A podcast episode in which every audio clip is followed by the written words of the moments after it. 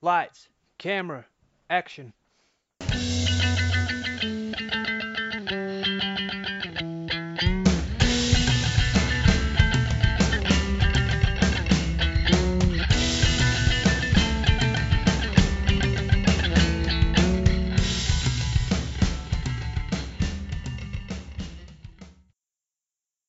Hello and welcome to another edition of Movie Madness in association with Spitballing Pod. I'm Luke Byron, joined as always by Keenan Bonner and Jack Harper. No Sean Shoot, he's given us, I think he's chucked enough excuses at the wall and is hoping one sticks. So he gave me rough day at work, having to do more work, having to eat tea, and Spurs are on. So it could genuinely be any of those. He claims he might jump in later. Did say to me seven-ish, which I think would be half time. So that that again could add up. But not that I want to disrespect Shu here.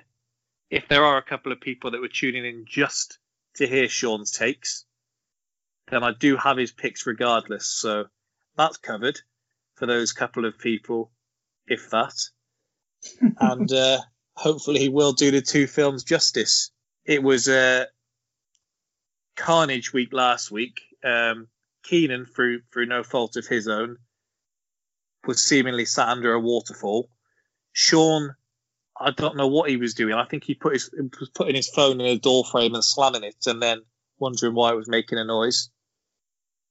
And for the 18th time, I think he dropped his phone mid podcast. So there we go. And I got There Jack is- out of bed on the wrong side last week, so we're we're we're all positive this week until maybe we get to certain films or moments. How are you doing today, Keenan? To quote All my good. inner Devereaux Cephas White, I'm all good. I'm all good. Um, has he accepted you on Facebook yet? no, he fuck? It's actually pied, he's actually pied me. It genuinely, I don't want to say it upsets me, but I'm not like thrilled by it.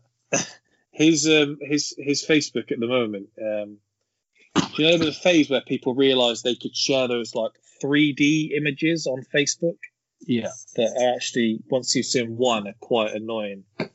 He does ones like that where it's weirdly like a 2D image that someone's put in like a 3D image filter.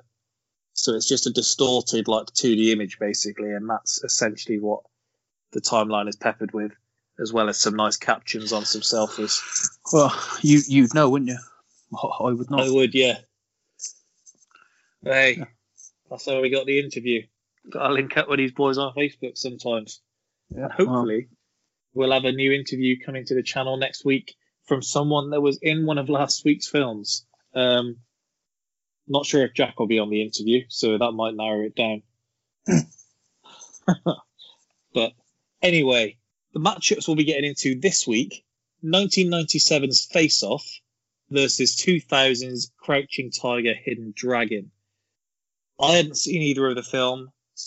Jack, I don't think you'd seen either film. Keenan had seen both. Yeah, I, I hadn't seen either. And it with Face Off, I've been being pestered to watch it for literally months. And it was completely different to what I was expecting. I wasn't expecting. When, when you read the synopsis of someone trading faces, I guess it's going to be a weird film. This was an odd week. Yeah. This was a very odd week. it was strange. When I when I looked at Crouching Tiger, Hidden Dragon, it reminded me of American Pie, when they do that out of sync um, American fighting voice thing. Oz does it, and it's Well- exactly what happens here because I had to watch it on the dubbed version because I couldn't find the I've got some things about the dubbed version. So, you, you know, um, at the end of Monday's podcast, I said how I had the COVID jab and I was feeling okay. Honestly, I crashed. Literally, the second the pod ended, about an hour later, I was on death's door. really? I was I was roasting up, and my teeth were chattering. I had like no energy or anything.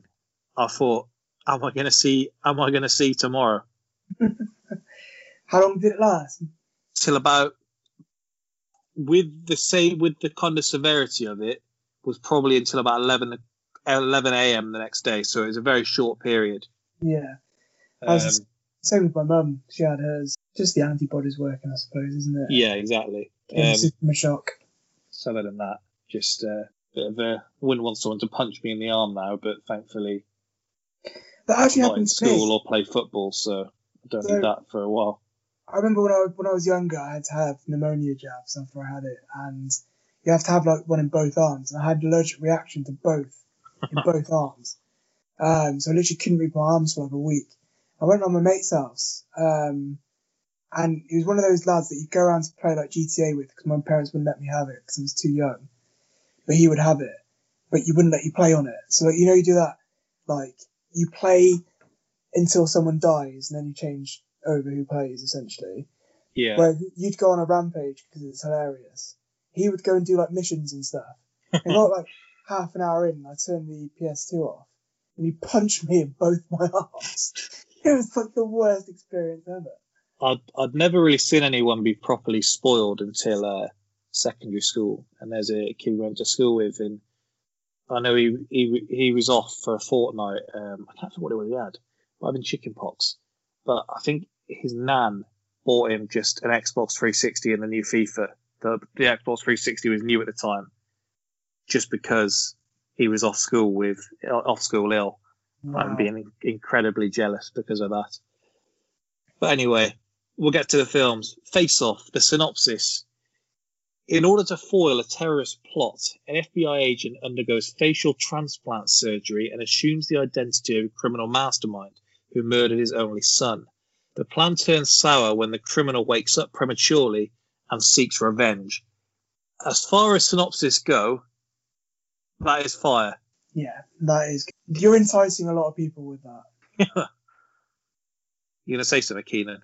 Saw you go off mute. No, no, no, no. I was going to, but I didn't really have the thought formed, so I was going to let you carry on.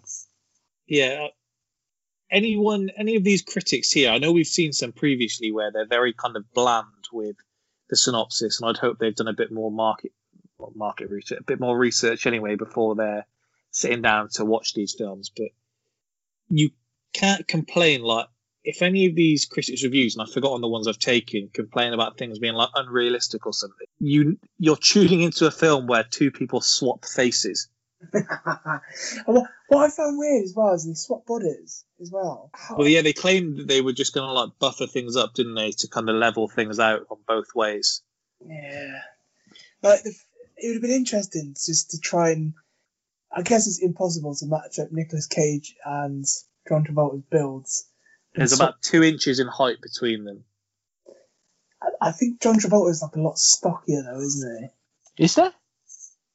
Yeah, there's two inches in height between them. That, that's literally a piece of trivia.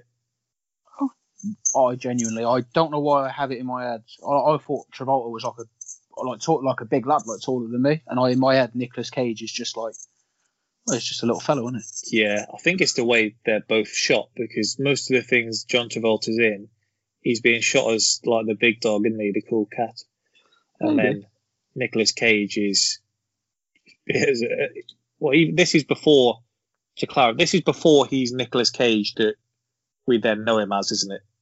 Hmm. Yeah. Like this is Uh, before the the phenomenon of Nicolas Cage being Nicolas Cage. Yes. Yeah. Because part's Wedding Crashers was after this, and he said that when they when they gonna when they were gonna cast him, this was pre Nicolas Cage being Nicolas Cage. So Yeah, yeah, no, that's um, that's probably true. I was trying to think about what he would have done. Ninety-seven, he would have done Fear and Low. No, that's not even him, is it? Uh, he's still certainly a weird bloke. I mean, yeah, yeah, that's probably true. I was trying to think about what he would have done at this point, but I can't quite remember. if I take you through some critics' reviews, are you expecting positive or negative? I can't see how. I don't expect them to be positive. I think they, they might be like, oh, I like the film, but it will be, what the fuck am I watching?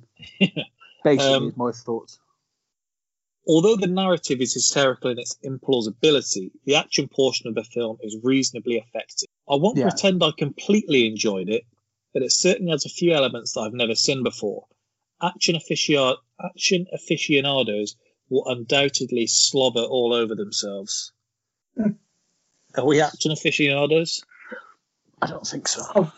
Mm. I wasn't No. slobbering, I can say that much. No, it's very true. A gorgeously shot, repetitively violent, occasionally repellent, sometimes silly, and consistently trashy fantasy. I like the idea. I like the last line. Trashy fantasy. Kind of what it is, isn't it? It's not That's like tend to be anything that it's not. It's just fucking odd, but brilliant in some ways, but weird in others. that's like in That's My Boy when he's in the the spa and the, the spa lady reels off like all the worst things about Adam Sandler, Hmm. but then says about how she'd like to take him out back, and that's essentially what they've done in that little critics Yeah. review there. Um, what really makes Face Off tick, what sells the movie more than anything else, are the dazzling performances from the two leading men. Cage is good, Travolta is better. There is a glee to his performance, a sheer joy at playing two roles in one. He's having a rip roaringly good time, and so are we. Rip roaringly is something that you'll only hear in a film review or a roller coaster. Yeah, that is true. I, I'm not. I'm not classing that as a roller coaster of a film either. It was. You could tell what was going to happen, like all the way through. but it didn't. Again, it didn't pretend to be anything that it wasn't. I guess. That's, I might adopt a rip roaringly like you've adopted Harbinger. Harbinger's a great word. It'd be a It is. crime not to say it. I still don't even really know what it means. I just like hearing you say it. um, almost indefensibly violent, the film is one of those whirlwigs of wit. Whirligigs of wit. I've never heard whirligigs before. One of those whirligigs of wit, barbaric energy, blood spatters, and firepower that will be adored by the morally retarded among us, like me, and loathed by the morally superior. He's guilt tripping people there. If you don't like it, you think you're a bit too good, a bit too morally superior, but then also bringing it down. An old review, you'd have to say, because there's no way anyone who writing it Yeah. uses the word retard. There's a couple um, occasionally, like uh, if you were to go back and listen to the Terminator one um, episode that we did, you'll notice a difference because there were some reviews from where it was re-released as a Blu-ray, and so critics actually review it all over again. They must have an off week, um, and so they'll review it there, or they'll get their younger new staff writers to do so. Um, but for all of these, yeah, they are all from the time, Oh, okay. I was just either say, from the cinema release or the DVD release, like a year later. there's just no way in this day and age that you get you, that a reviewer calls calls something retarded, is there? Used to be a proper lottery, didn't it? Um, as to when the DVD release was going to be. Like after you'd seen it at the cinema, you, you never knew if you were going to be waiting like three months or eight months, especially if it came out in like February, because they might just delay it until Christmas. There was a point because well, I'm pretty sure basically it was 16 weeks from the time it was in the bad. cinema. From the time it was in the cinema, the earliest you'd see it on DVD was 16 weeks, which is why obviously some some, like- blockbusters were so big. The likes of like Harry Potter and things like that, like they had longer cinema releases, so maybe Yeah. delayed that a bit longer. Um, garbage of the finest vintage. After seeing this numbing action flick, I'm still stumped what all the hype is about. So many critics and viewers around the country marveled at this movie, but for what? It's not a horrible movie, but it certainly isn't very good. Again, I can see where they're coming from. I think I like enjoyed it more than that. But Yeah, Not what I thought it was going to be. I guess these critics, you, you don't really get many that sit on the fence, do they? So they were like, I didn't hate it, but I do have to make it seem as if I did have some opinion either way. Yeah. if they you because usually if if they kind of just enjoy it but they're not going to go out of their way to recommend it you'll see the word like forgettable chucked in or something like that Yeah. Um I guess there is- because the plot is so unforgettable. yeah if there has been a major hollywood release with a higher body count i don't remember it literally there's several Yeah. in, in our own bracket that have a higher body count than this that came out beforehand so they're a bit off there. you do see 56 is the entire body count um Castor Troy wipes out 16, Sean Archer wipes out 16, uh, Dietrich wipes out 6, Sasha wipes out 2, and Dubov wipes out 6. So there you go. Came with the stats this week. Nice. Um, and finally, a $100 million movie with a $3 plot. it, it is almost like they thought, right, we'll get them to swap faces, and then it was like, right, we're just going to do a normal action film now. Do you remember that weird phase um, of like Twitter accounts and things where it would say like, I made a bot watch 16 episodes of Batman and then create a script. This is Yeah. like if you just fed all action movies of like the 80s into a machine and then just said, come up with a plot for me. this would be the kind of thing you would get. A hundred percent. Like Nicolas Cage and John Travolta swap faces, and then they go and want to kill each other, and that is literally the movie in one. Because I don't want to uh, put words in your mouth, Keen, and you were quite hard on this, weren't you? I'm pretty sure when we did the bracket, um, you you recommended it. What face off? Yeah, Yeah. I fucking love. I fucking love Yeah. No, no, I'm just, I didn't want to jump for you. My Oh, mum, my mum said to me when I said I was doing it, um, great film, that is, great film, and Jack's I girlfriend obviously said the same to him. I have to admit, actually, as we're talking about it, I loved the memory of this film because I, I, it- it- no, no, no, like because I still like, I, I watched it. yeah, I watched it last night and I still thought it was great. Um, but I hadn't seen it in a very long time, and I watched it when I was, I watched it when I was pretty young. Um, yeah, and it was just like, oh, this is awesome. It's just like when Yeah. you're a kid, when or I'm, I assume it's got to be the same for all kids. When you're like nine or ten, watching people shoot shit and blow shit up is like the best thing ever. Why you I mean- watching Face Off at nine years old? Man, I watched. I think pretty sure I watched it with my grump. The only film he ever stopped me from watching, I can tell you, it was a, it was a Saturday night. It was like, like there is a film, or a film about the Krays that's got Martin Kemp in it, the guy who was in Spandau, Yeah. Spandau Ballet. Um, there's a bit about 15 minutes into that in a pool hall where he puts a sword, uh, where Ronnie Kray puts a sword through someone's hand. Sat and watched the like my grandpa had seen this film. He had no objection. It was only I can remember it clear as day. Him just going, oh. the sword just goes straight through this fella's hand, and him just going, hmm, yeah, maybe not for you this one, mate. And then he then he just sent me out of the room. Um, I- yeah, it was just he was one of them that he, I sat and watched with him, and I thought it was great. All right. Well, I've got some. I've got some good trivia this week, so I'll uh, I'll take you through it. Um, Nicolas Cage and John Travolta spent two weeks together before filming to learn how to play each other. They decided on specific gestures and vocal cadences for each character that they could both mimic. Um, the first real life face transplant was accomplished in 2012 on Richard Norris, who'd accidentally shot himself in the face with a shotgun the same year this movie came out Wow. accidentally doing So- that is some very bad luck. Yeah, that's It happens more than it should. like we see stories of people like kids die like I'm not making light of it, but like kids being shot and stuff. But how often do you see these stories? And you're just like, well, thought you were going to say that you, you frequently see pictures of kids that have shot their face off with a shotgun. no, no, no. But like, do you know what I mean? You see all this stuff like, oh, they're dead. Like, how on earth is it such a common occurrence? Like, I don't like guns. I've said this ironically Yeah. for a guy who loves action films and stuff.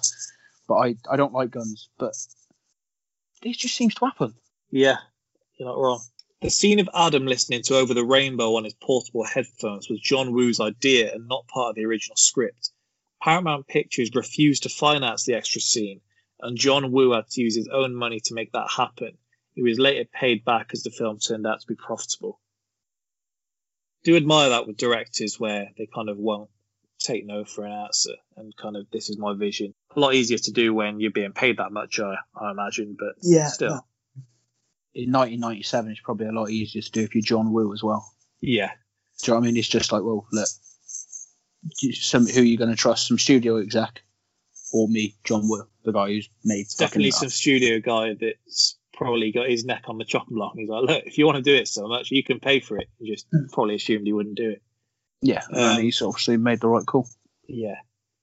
The crew shot on Nicolas Cage's birthday. John Woo let Cage get emotionally charged up for a scene, then surprised him with a birthday cake. Afterwards, Cage asked Woo never to do that again. like he's always going to be shooting with him on his birthday.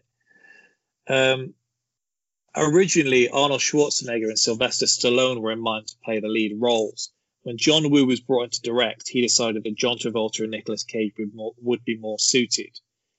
The other pairs of actors that were considered for Sean Archer and Castor Troy, besides Arnold and Sylvester, Harrison Ford and Michael Douglas, Bruce Willis and Alec Baldwin, Al Pacino and Robert De Niro, and Jean Claude Van Damme and Steven Seagal.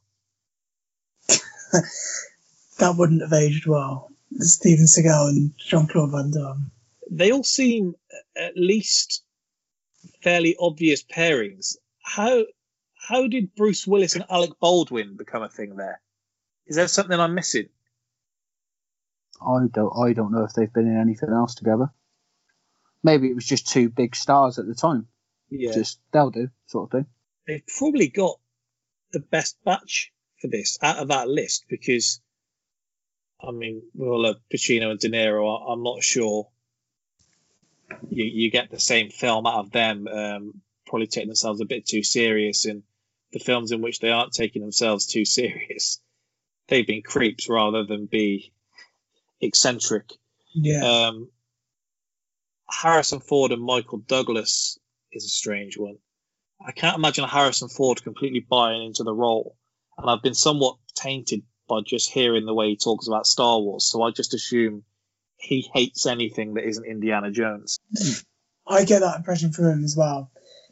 I don't know if you've seen this. There, there's like a film where he's a newsreader, and he, he almost like plays himself, where he's just grumpy and hates everything.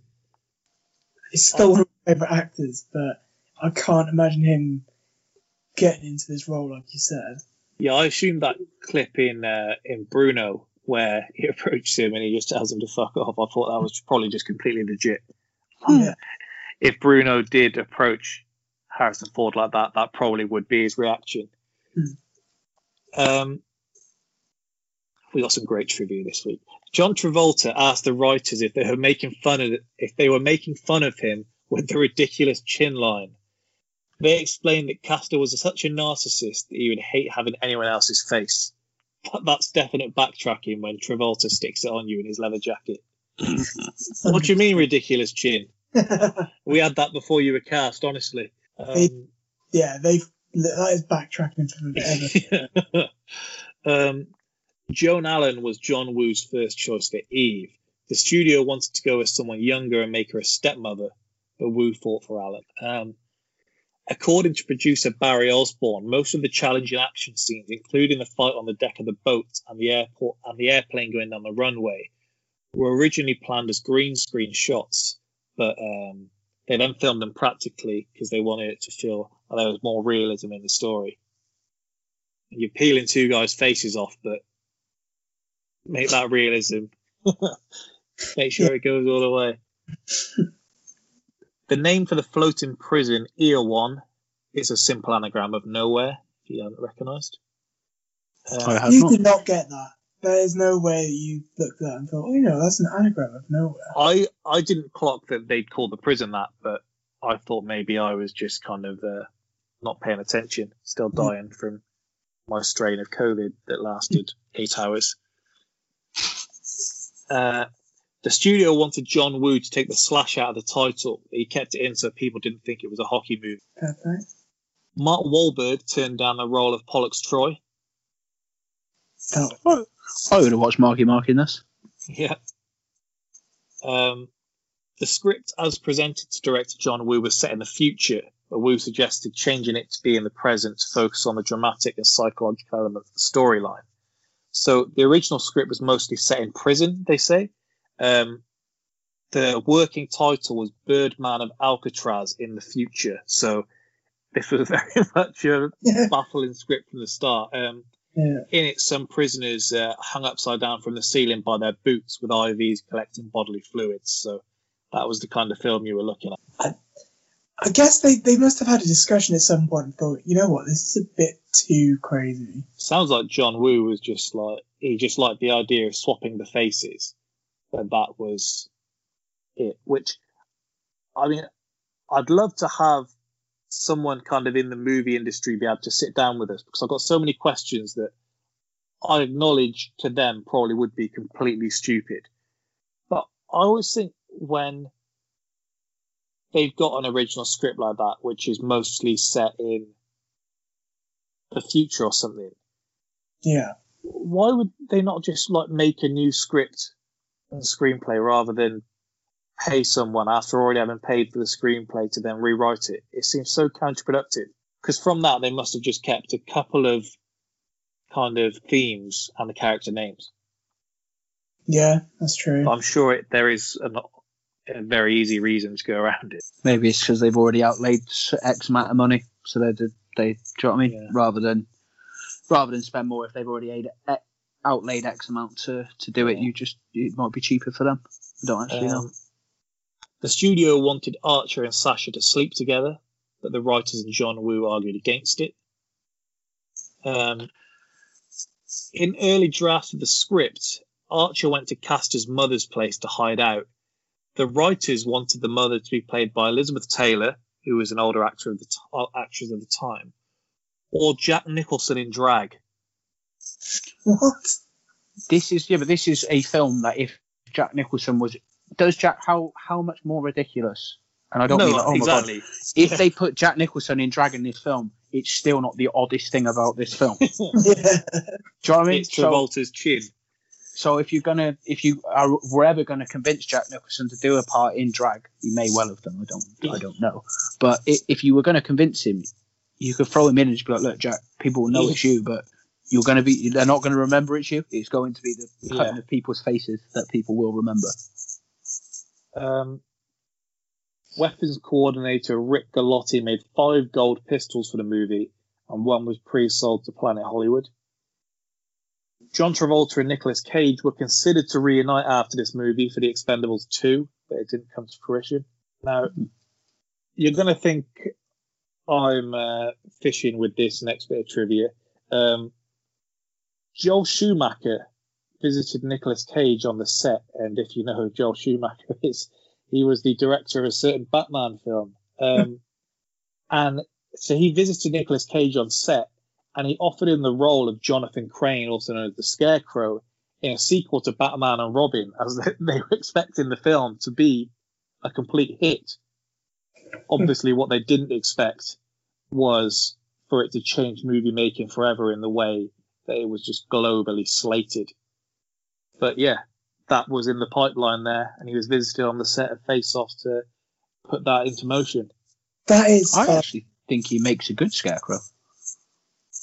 Yeah, you got to think it's going to be in the same version as um, the first film, though. So if you didn't like that, they're probably thinking this is like second album stuff. We've got our fan base in there. We can go any direction we want to. Maybe. So they may have gone even more mental in the second. Oh, I could only imagine that's exactly what they would have done. Um, bear with me here. The studio pitched for an African American lead in Face Off. John Woo didn't think that was a good idea, clearly, seeing as Nicolas Cage was white. His black face may have given Troy's criminals a second thought as to his true identity. Yeah, that's not going to work, is it? How do these people get, get studio jobs? I don't understand how these people are employed. Someone has brought that to John Woo. You know, we're thinking Nicolas Cage, Denzel, swap the faces, and he's having to point out there is still a body beneath the neck. Well, I mean, so they just wear turtlenecks and gloves for the whole film, right? Imagine the studio exec going, "Look, guys, I tried." Look, John Woo, John Woo really didn't want a black guy. Um, what the fuck? Like that is just scandalous, isn't it? Because you imagine the guy who pitched that. The worst part about it, is Yeah. the guy who's pitched that was probably like, I tell you what, this is progressive. this is a great idea. Like, what? What on earth? You are right. How on earth? To, And like, some of the stuff up, we he's read. probably tasked someone else with taking it to, to the director as well. Oh, imagine if it was one of the actual execs and like some poor, some poor young lads had to go had to go into the meeting and be like, "Look, John, this is what we're thinking. What if, are your if we if we believe what we're told about Michael Bay, if they said to Michael Bay, "We'll give you an extra ten million here, but you just got one little small thing you've got to do for us," and in his head He he's already it. spending it on explosives, bazookas. Oh, know Oh, mate, he I think I it. can make this work. Just can't show anyone's hands for the whole 90 minutes. I also really want to know whether, because he seems like the guy, I want to know if Nicolas Cage kept one of those gold guns, because confirm that's what I would have been doing. Yeah, yeah. Um, so that's the trivia. Here. I mean, before we get on to um, the the quotes and things, um, right at the start of the movie, very rare you see a kid get iced on screen.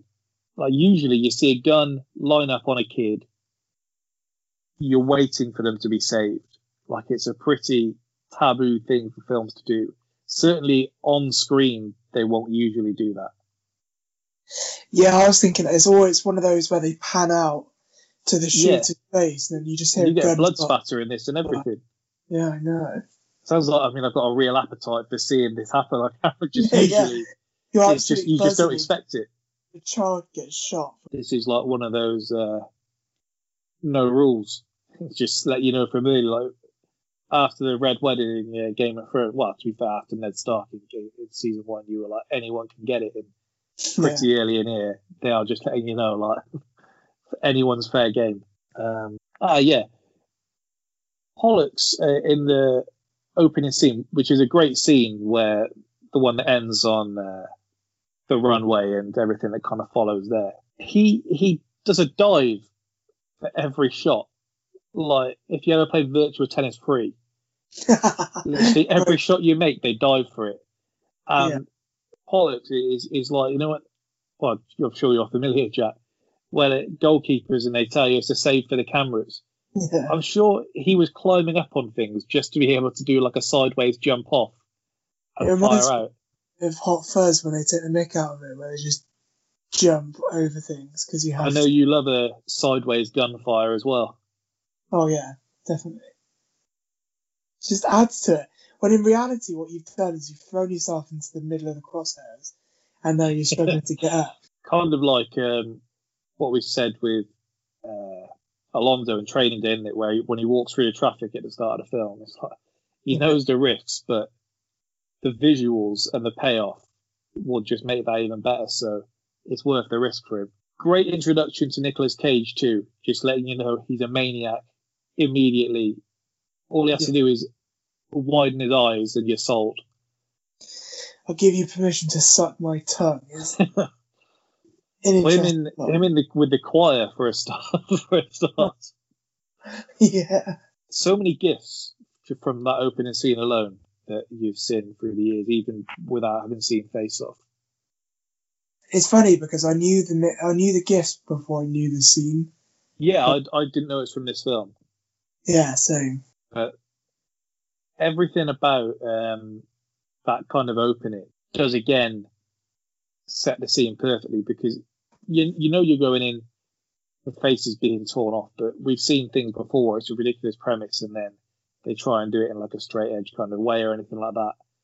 The way this is done just shows you it's just going to be one of those films, as we said last week. Leave your brain at the door because it's so cheesy. The dialogue, everything about it is like I don't know if overacted is the word, but it's so like pantomime kind of stuff. It's like if you gave uh, a few teenagers some money and thought, right, let's come up for an idea, but it kind of works. It's just, it's yeah, it's one of those like you said, leave your brain at the door, kind of mental films that I guess just celebrates because of how mental it is. Well, Nicolas Cage obviously knows as well that he's only got a very short period of time in which he gets to play the maniac here. And you see the uh, singers for it in doing the anthem in the NFL, and I always moan about this, where it's like they know they've got three minutes, and so every single syllable of that word, they're going to show every ounce of their vocal ability and their Okay. range. And Nicolas Cage here has about 15 minutes and he maximizes all 15 minutes to just go as mental as he possibly can. He does mental well. Yeah, and it adds to it for us now, I guess, because we know Nicolas Cage as Nicolas Cage. What did you think of it back then, Keenan? Don't know if you were thinking about who Nicolas Cage is at nine when you were watching it. I couldn't have picked him out of the lineup. I do love the opening of this film, though. I really do. Like, oh, you are right. Just bang straight off the bat. Travolta crawling over to pick his dead son up. That's not. It isn't. I said that with so much relish, and I probably shouldn't. Have. Did you know Travolta is the guy from Grease then, as you were watching it? I might have seen this before I saw Grease. That tells me an awful lot. About yeah, yeah. that's- That, that I think that might be right as well. Actually, Although Grease is one of them where you get told when you're older that that film was just complete filth and you just didn't know it when you were watching it and you were younger. yeah, it was yeah, it's shite, isn't it? To be honest. Just I know get a bit of Grease lightning moves out and uh, you're sold. Mm, yeah. Um. I yeah. I do like. I don't. I don't remember. Like. I don't. Do you remember when Nicolas Cage became Nicolas Pe- Nicolas Cage? No, no, I, I really don't. Because I actually don't. Because like, he's in. He's I in. seem uh, to remember him going into Kick-Ass as being Nicolas Cage then. Yeah. It must have been earlier than that because he was Nicolas Cage. I keep saying like it's two different blokes, but it effectively is. He Yeah. was like that in Drive Angry, wasn't he? Because that was part of the appeal of Drive Angry was it was just going to be Nicolas Cage just go just going mental. Yeah. It- uh, A bit of eye candy and Amber Heard and whatever else goes on. but I he did Ghost Racer in 08, I'm going to say. Ghost Rider. Ghost Rider, yeah. Um, in Probably. 08. Oh. Yeah. I just So- don't. I'd love to know when he became. So we're probably What- what- talking late 2000s, aren't we? Yeah, probably. Because like I remember him being in like National Treasure. He's in, which is Yeah. uh, 2003, 2004 maybe. I might Yeah, the wrong. second one's 07. Yeah, and I don't remember. Like I don't. I don't remember there being anything about it being oh Nicolas Cage. It, it like in that. So it's in my head. It's after that because he did Fear and Loathing. Well, He he was in the World Trade Center film, and you'd imagine they aren't casting him if he's the meme. What um what's it called? World Trade Center. As Is that the the 9/11 one? film. Yeah, because there's a there's a couple. There were like yeah. But when you'd imagine became- this was like the first one, yeah. I don't want to say acceptable, but when Hollywood deemed it to be viable for them to make money Yeah, out of it, So which you're is imagining, exactly what happened. yes, you're imagining they aren't cast him in that if he's kind of a laughing stock. You wouldn't have thought so, but I mean, he, as he does as have people, some great underrated films. Um, Nicolas Cage. I really liked um, Next when I saw that. Oh, mate, no. So I was actually going to mention this earlier because I watched Next for the first time two nights ago, and Did you hate it? I really thought it was good, and then it Yeah. all turned, out to be a dream. What's that all Does it? about?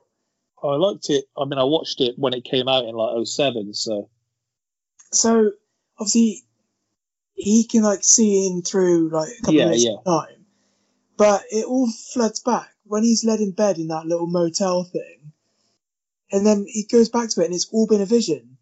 It's not actually happened, and then he, and then he just rings the FBI officer at the end and goes, "Yeah, I'll, I'll agree to it. Just leave her out of it." And he gets into the car and drives off, and the movie ends. I'm like, what? I hate films like that. I've never seen Find it, such no a comment. I find it such a two fingers, like, where a film just makes it a dream or a vision or something. you've Like got we, you've got prime Jessica Biel in that as well. She does Next, and then she does. I now pronounce you Chuck and Larry back to back. What a film! Not even like ashamed to admit to say how much I like that film. I think it's great. She's sensational as well. She very much is. Paris Hilton's birthday today, so uh, if you're listening, Paris, uh, happy birthday from everyone at the Movie Madness podcast. Why do you know that? Um, I saw it on uh, Instagram. I Okay. did. If uh, you want an anthem, "Nothing in This World" by uh, Paris Hilton, by the way. I'll forever sing the praises of that song. I can tell you with complete and utter honesty, and it's not even to try and be like Match or anything. I have never heard that woman sing. Unreal, unreal. I will take your word for it. Um, but there we go. Just uh, if she's listening, just thought I'd uh, get out of the way. Um, Travolta returning home at the end got me. It it reminded me of um, Cartman as Brad Pitt in the World War Z episode. Just how pleased he is walking down my beautiful wife and his kids. And that's essentially him knocking at the door with that big grin on his face. got me right. So this this family's had a pretty trauma. Like the kid dying, then obviously they have six years. But from the start of the six years later part of the film onwards, his family's had a pretty rough go of it, right? There's no sort of conversation. Turns up at the door and it's like, yeah, this is Adam. I've just adopted a kid. whilst I was away." Yeah. yeah, I know. It- and his missus is his missus just like, yeah, okay. We're not going to she talk doesn't about look the convinced because Yeah. he says, doesn't he? He's like, "Why don't you go show him his new room?" Like it's like they're replacing a guinea pig. Mm. it's, it's mental. It's not like we. So we're not going to talk about the fact that someone tried to you you a your face was cut off. B someone someone tried to cut your face off again whilst they were wearing your face. You almost Um, died. Your daughter shot you. And she says, The- the "Sorry, I shot you, Dad." yeah, it's all right, Bab. Don't worry about it. One of them. like the, the person that Walt was wearing your face also shagged me. Yeah. Sorry. Oh yeah, by what- the way, this is this is your rapist's son. We're now adopting him. Like what the fuck? She's just like, yeah, oh okay, yeah. If it's got to happen, I mean, it doesn't have to happen. Like in the science love, you you can probably say no and be like, look, can we just sort of get back to some base level of normality before we start hmm. adopting random children?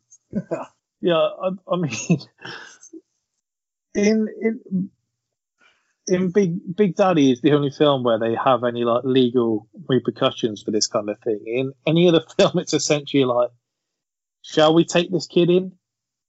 Yeah. Yeah, yeah, that's all right. Right. that's just saying. Also, you have to imagine, right? This is this is quite dark, so I'm sorry, but you have to imagine they're just shifting him into the dead kid's room, right? Yes, he says. He says, "Why don't you go show him his new room?" So yeah, Just just there you go, mate. Like, there, that's yours. They're not going to talk. They're like, They haven't even no- no cleared it out.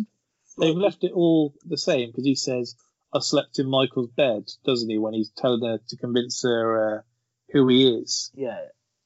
So like what the fuck? I don't. I. Do you know I mean? Do you know who deserves a, a praise in this film? Genuinely, is the is his missus because she puts up with all sorts. well, the, the you know I mean? daughter, the daughter is is moody the the entire time, and then um, goes through the trauma of being held hostage.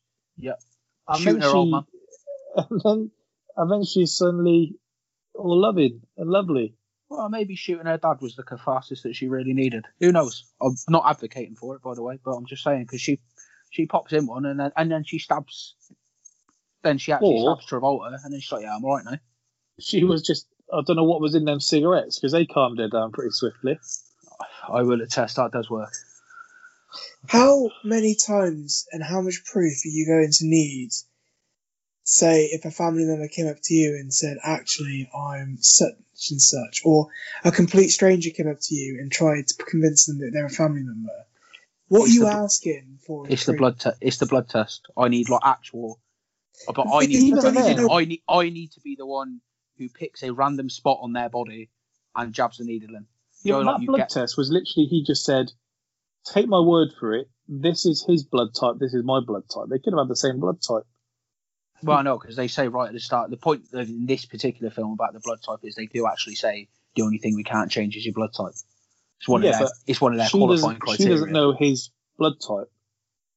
He probably knows her husband, so don't don't it? Yeah. Don't? They could have the same blood type.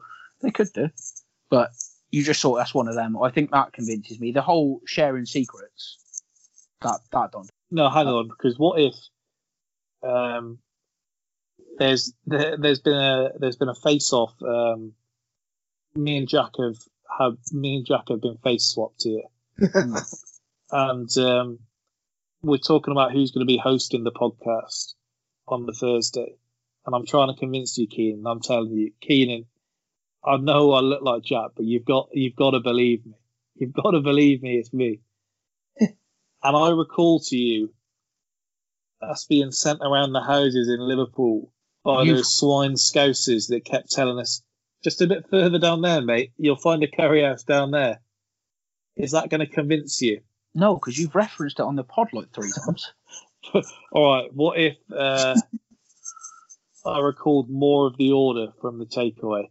if you could tell me the order and you could tell me if the random this is a random one if you can tell me the item of food that me and sean fell in love with in manchester that, that might uh that, that might sway me All right, so there could be some info then, because I'm trusting the info un- more than un- the blood test. See, it's, it is unlikely. Like I don't know what I, I maybe it's because my life is it's, it's relatively boring.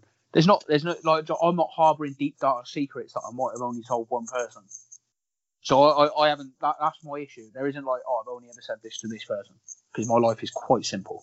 You know, Um, you know, like in films, like we've seen. In, I mean, we had last week, didn't we, with uh, Never Back Down, where he, he physically can't keep his mouth shut when you say about his dad, Martin McFly, chicken, and all sorts of other films. Harry Potter, you have it, they'll slag off Dumbledore and they'll burst out.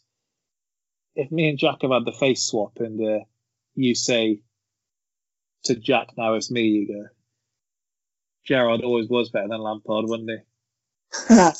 and Jack's lips are just shaking, and he's fighting to try and stop the words coming out.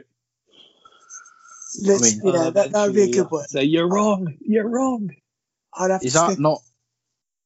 I mean, just I know it's not not really a time or place, but I mean, for the record, yeah, he definitely was No, you're actually at number two on one here in favour of Lampard.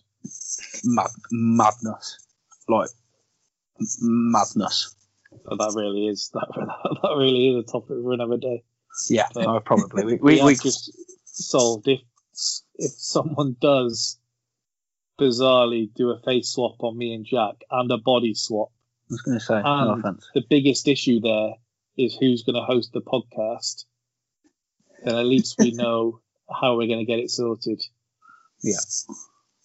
Um, but uh, I actually know the way. If you turned up, uh, it's a weird one, but like if you randomly out of the blue, if you you would have come into my house would convince me would would help convince me by because Jack don't really uh, from what I know don't really know Cheltenham doesn't know where I live. Whereas if you turned up at the gaff, I'd be like, mm, okay. yeah, um, yeah, might be a bit suspect if I turned up. that that that woman after um, she says, "Have you had the surgery?"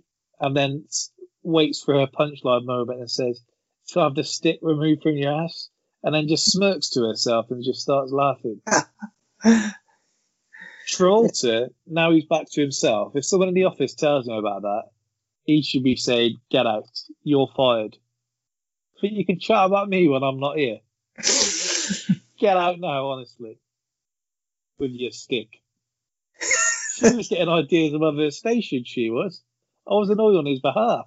Not like, It's as she said, he had to He's- stick up his ass because he wasn't happy with uh, the way the office was being cleaned. He was unhappy that he couldn't catch the bloke that had murdered his son. He thought, He's got to let it go. Come on. Six years now.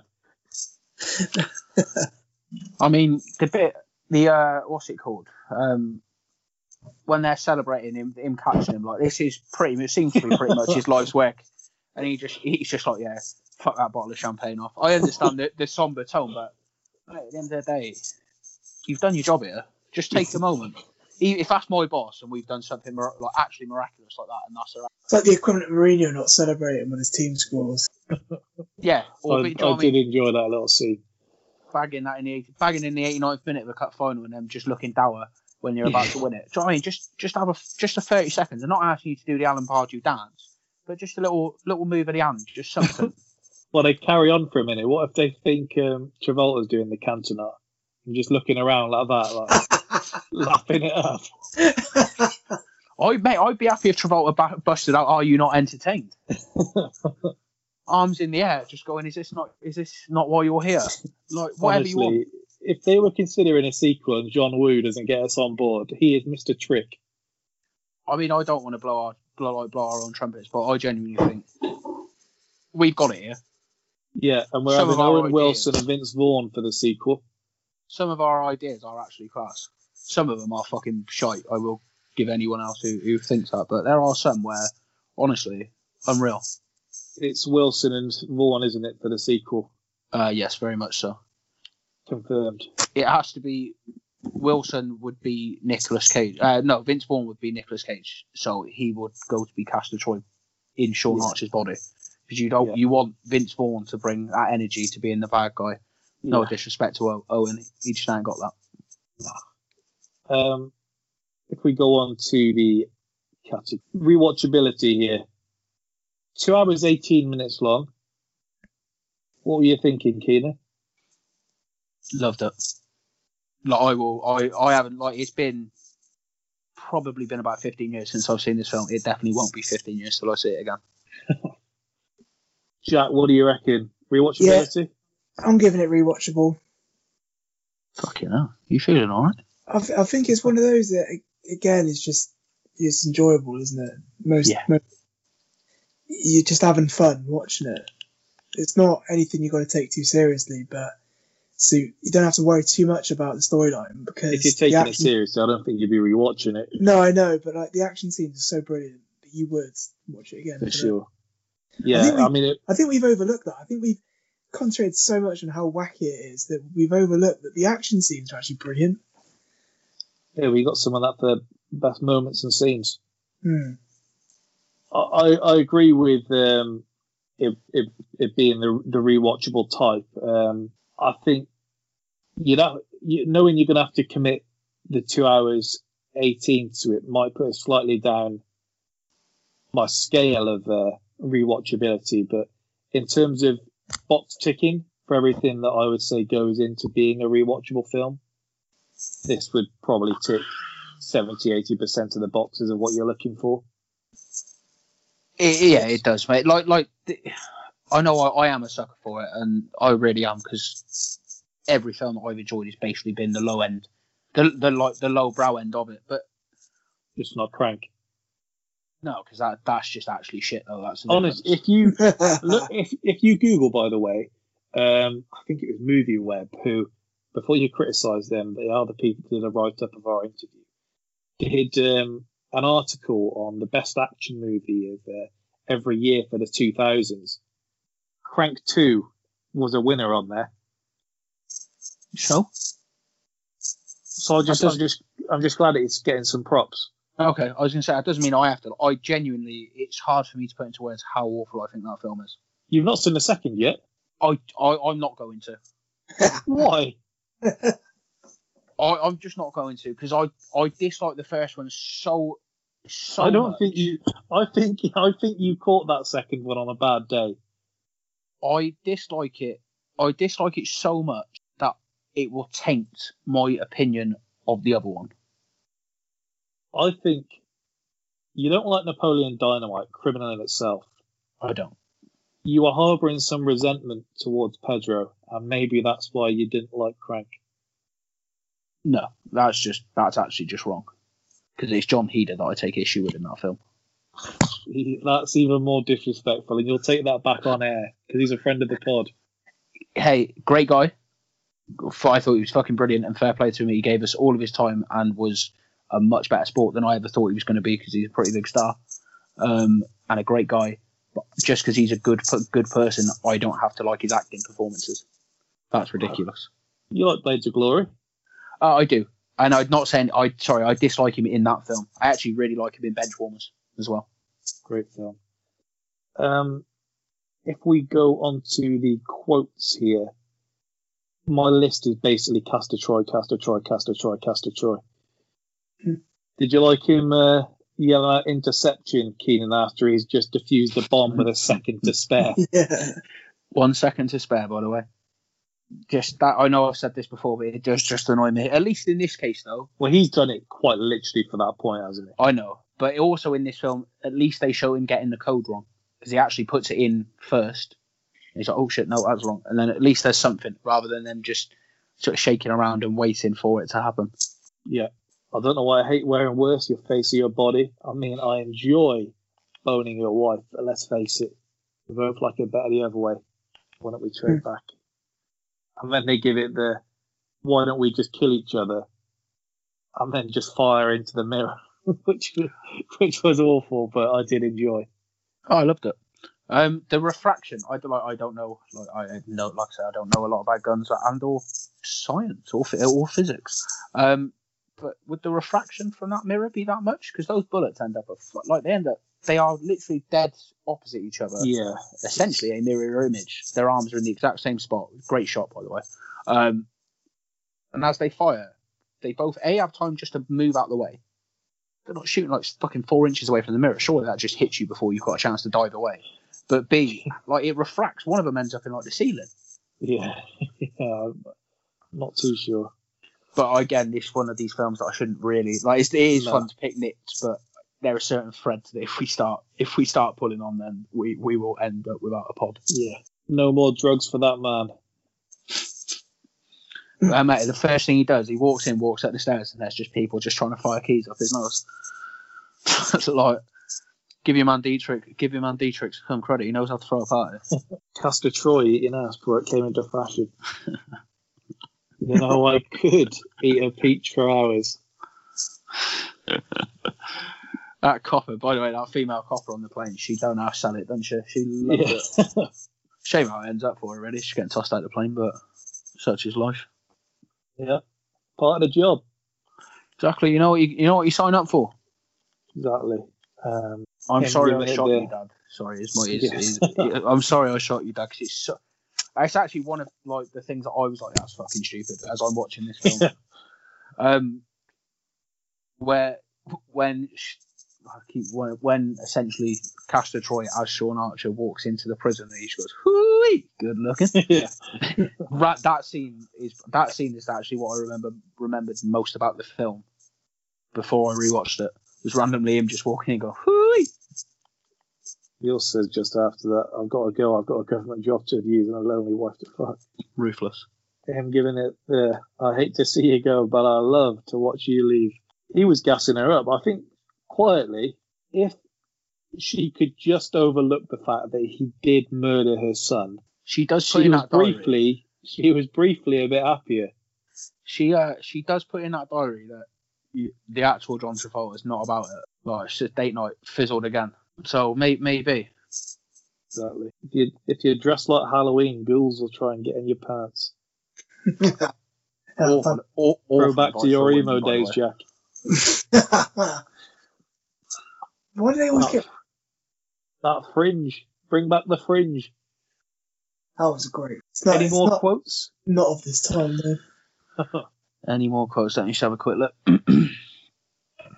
Sorry, might be worth me actually opening my notes. Um, as an absolute ruthless one, just to say to anyone, "Hey Sean, how's your dead son?" yeah, Like that that. was harsh. That's fucking. It's like even as I'm watching it, I was like, "Whoo!" Uh, the Geneva Convention does not exist here. Am- Amnesty International does not know we exist. When I say your ass is mine, I mean exactly that. Also, now your Tinder buyer. um, Do we bring If, that feature back for round two again? I'm a big fan, but I will say I don't know if I'm going to start referencing war crimes in my uh, in my Tinder bio. I'm not going to lie. We in round two uh, last year, Jack. We had um, one line from the film that would also work as a Tinder buyer. Oh, brilliant. Super bad. Obviously, there was plenty. Yeah. I think Keenan was the Iron Chef. Mhm. I think they'd be going from this to be okay, plan B, let's just kill each other. Nice, nice. I like that. Um, so on to um, best moment scene. I think Jack, you referenced just before we went on to the quotes that the action here is quite something, and I can think of no better way for the action in this film to end than for the villain to be harpooned, basically. yeah. After a boat exploded. like him just shooting it would have just been too easy. Yeah. Boat explosions always add to a film as well. When you've got a boat explosion, a plane explosion. Do you have a car chase in this? You No. do, don't you? Do they have them before they get onto the boat? No, not not do do that. I actually can't remember. No, it's the You have a you have Well, cars chasing a plane if you want to count that. Yeah, we'll count Um, it. I mean, right at the start when he uh, yeah, he goes to he goes to uh he, he by the way what what a fucking U turn um whoever dri- they whatever the stunt driver was when he whips out round to get back underneath the plane unreal I'm glad they showed um, Nicolas Cage with without his uh, uh, face as well because I was annoyed briefly thinking that as ridiculous as it, this is, I do just want to see some ridiculous like makeup here of him with no face, and then they do give you the one kind of shot with it. Um, also, really some more the trivia there. Um, it made Nicolas Cage feel so sick that um, they removed all reflective surfaces from the set while he was doing that day um, because he, he refused to film if he could see the reflection. So he was too squeamish for him. odd. I uh, I like the way they te like tease is a very strange thing. To tease No, I, I agree. Do you know what I mean? You get you get the, the half glimpse, and there's the half glimpse, and then it's never. It's not even the full reveal. It's in the. It is in the reflection of something. I do. I do think it's a very good shot or shots are. Well, it's kind of like, isn't it? Like you know what this film's about, but are we gonna let, truly let you see it? Mm. Yeah. and then obviously they do. Um, what was your favourite scene, Keenan? Um, I was, there's a couple. The actual opening, as bad as that sounds, but tho- that opening minute, as a way to open a film, there are like there isn't. It, there aren't. This is one of the best openings of any film that we've watched thus far on the bracket. Like e- easily. Um, Kid getting iced. yeah, but it's the shot and it and it's bang and it's down because it is fucking dramatic early on. Also, it's a shame Cage don't keep that mustache. Great little stash that he had there. Um, the fight in the the fight in the apartment, or I've just put it down as the plane chase hangar scene because that first proper shootout is unreal. Yeah, and getting ping clapped into a coma. Favourite scene, Jack? I'm either going for the boat chasing scene and then the ending. Um, because as you can probably tell, as I've said before, I'm a sucker for a boat chase and exploding boats. Or, like Keenan said, the opening scene was just if there's any way that you want to be convinced that a character is mental, all you got to do is just watch that performance by Nicolas Cage because you knew he was fucked up, like straight away. Kind of announced himself. Yeah, I agree. But then also the when the whole escape from the prison and the fights in there, it's just Oh yeah. and we Yeah, I haven't forgotten about we the haven't, we haven't even mentioned um, what's his face is it Sasha's apartment or is the hideout where the FBI stormed the place and there's just bullets everywhere, all hell breaks loose. Oh yeah, the apartment fight is up there for me. That's what Yeah. I enlisted that. That's what I that is prefer the well fight scene in the prison. Yeah, I'll give you that. Like And he asks why. And he says he had a sandwich with his wife and sister. Yeah. I thought that might be the reason you enjoyed it. Well, he doesn't know why. Then you get a good scrap, and you've got Nicolas Cage doing the eyes wide again. Also, talking of just convincing people, just yeah, no, I didn't actually shag your wife. Fancy helping me break out of this prison? That's all it takes. I suppose if in terms of breaking out of a prison, Yeah, I suppose that's can't that's the overriding goal. It? Yeah. It's just like, look, I've got a chance to get out of here. Regardless, he might might have piped my, piped my missus. This bloke's a world class terrorist, so he might be able to get me out of jail. yeah. The other categories we'll get on to um, when we come back around to do the scoring. So if we go on to Crouching Tiger, Hidden Dragon, a young Chinese warrior steals a sword from a famed swordsman and then escapes into a world of romantic adventure with a mysterious man in the frontier of not the film I thought it was, but we'll, we'll get on to that. I actually hadn't even read the synopsis um, until I Not the film that I remembered it. Not the film I remembered it being. about 10 minutes into the film, I read the synopsis. I was like, I thought we were going to start with like Crash Bang Wallop, and then I saw that. I was like, oh, hang on. Not what I thought it was. But if I give you what the critics say, I think you know the direction they're going to be here. Um, each scene has very specific, intense stakes involved, which makes them that much more dramatic. By casting Chow Yun Fat, maybe the biggest marquee name outside the US at the time, Lee found a star who could unite all of the elements of this feminist King Dynasty epic. I cannot express to you how beautiful and stunning this film is. Crouching Tiger doesn't so much break new ground as reconfigure the genre with the pomp and ceremony of Western production values and psychological nuance. It's at once pulpy and profound, a movie that never forgets to have fun, even as it's tackling such straight-faced issues as honour, devotion, and compassion. The fight scenes are utterly sublime, often shot to make great use of the width of the screen and speak to the tremendous wonder and visceral passions that these kinds of stories aroused in in artistic souls like Ang Lee. Lo and behold, an action movie that isn't about seize the day or follow your heart opportunism. A Couple more.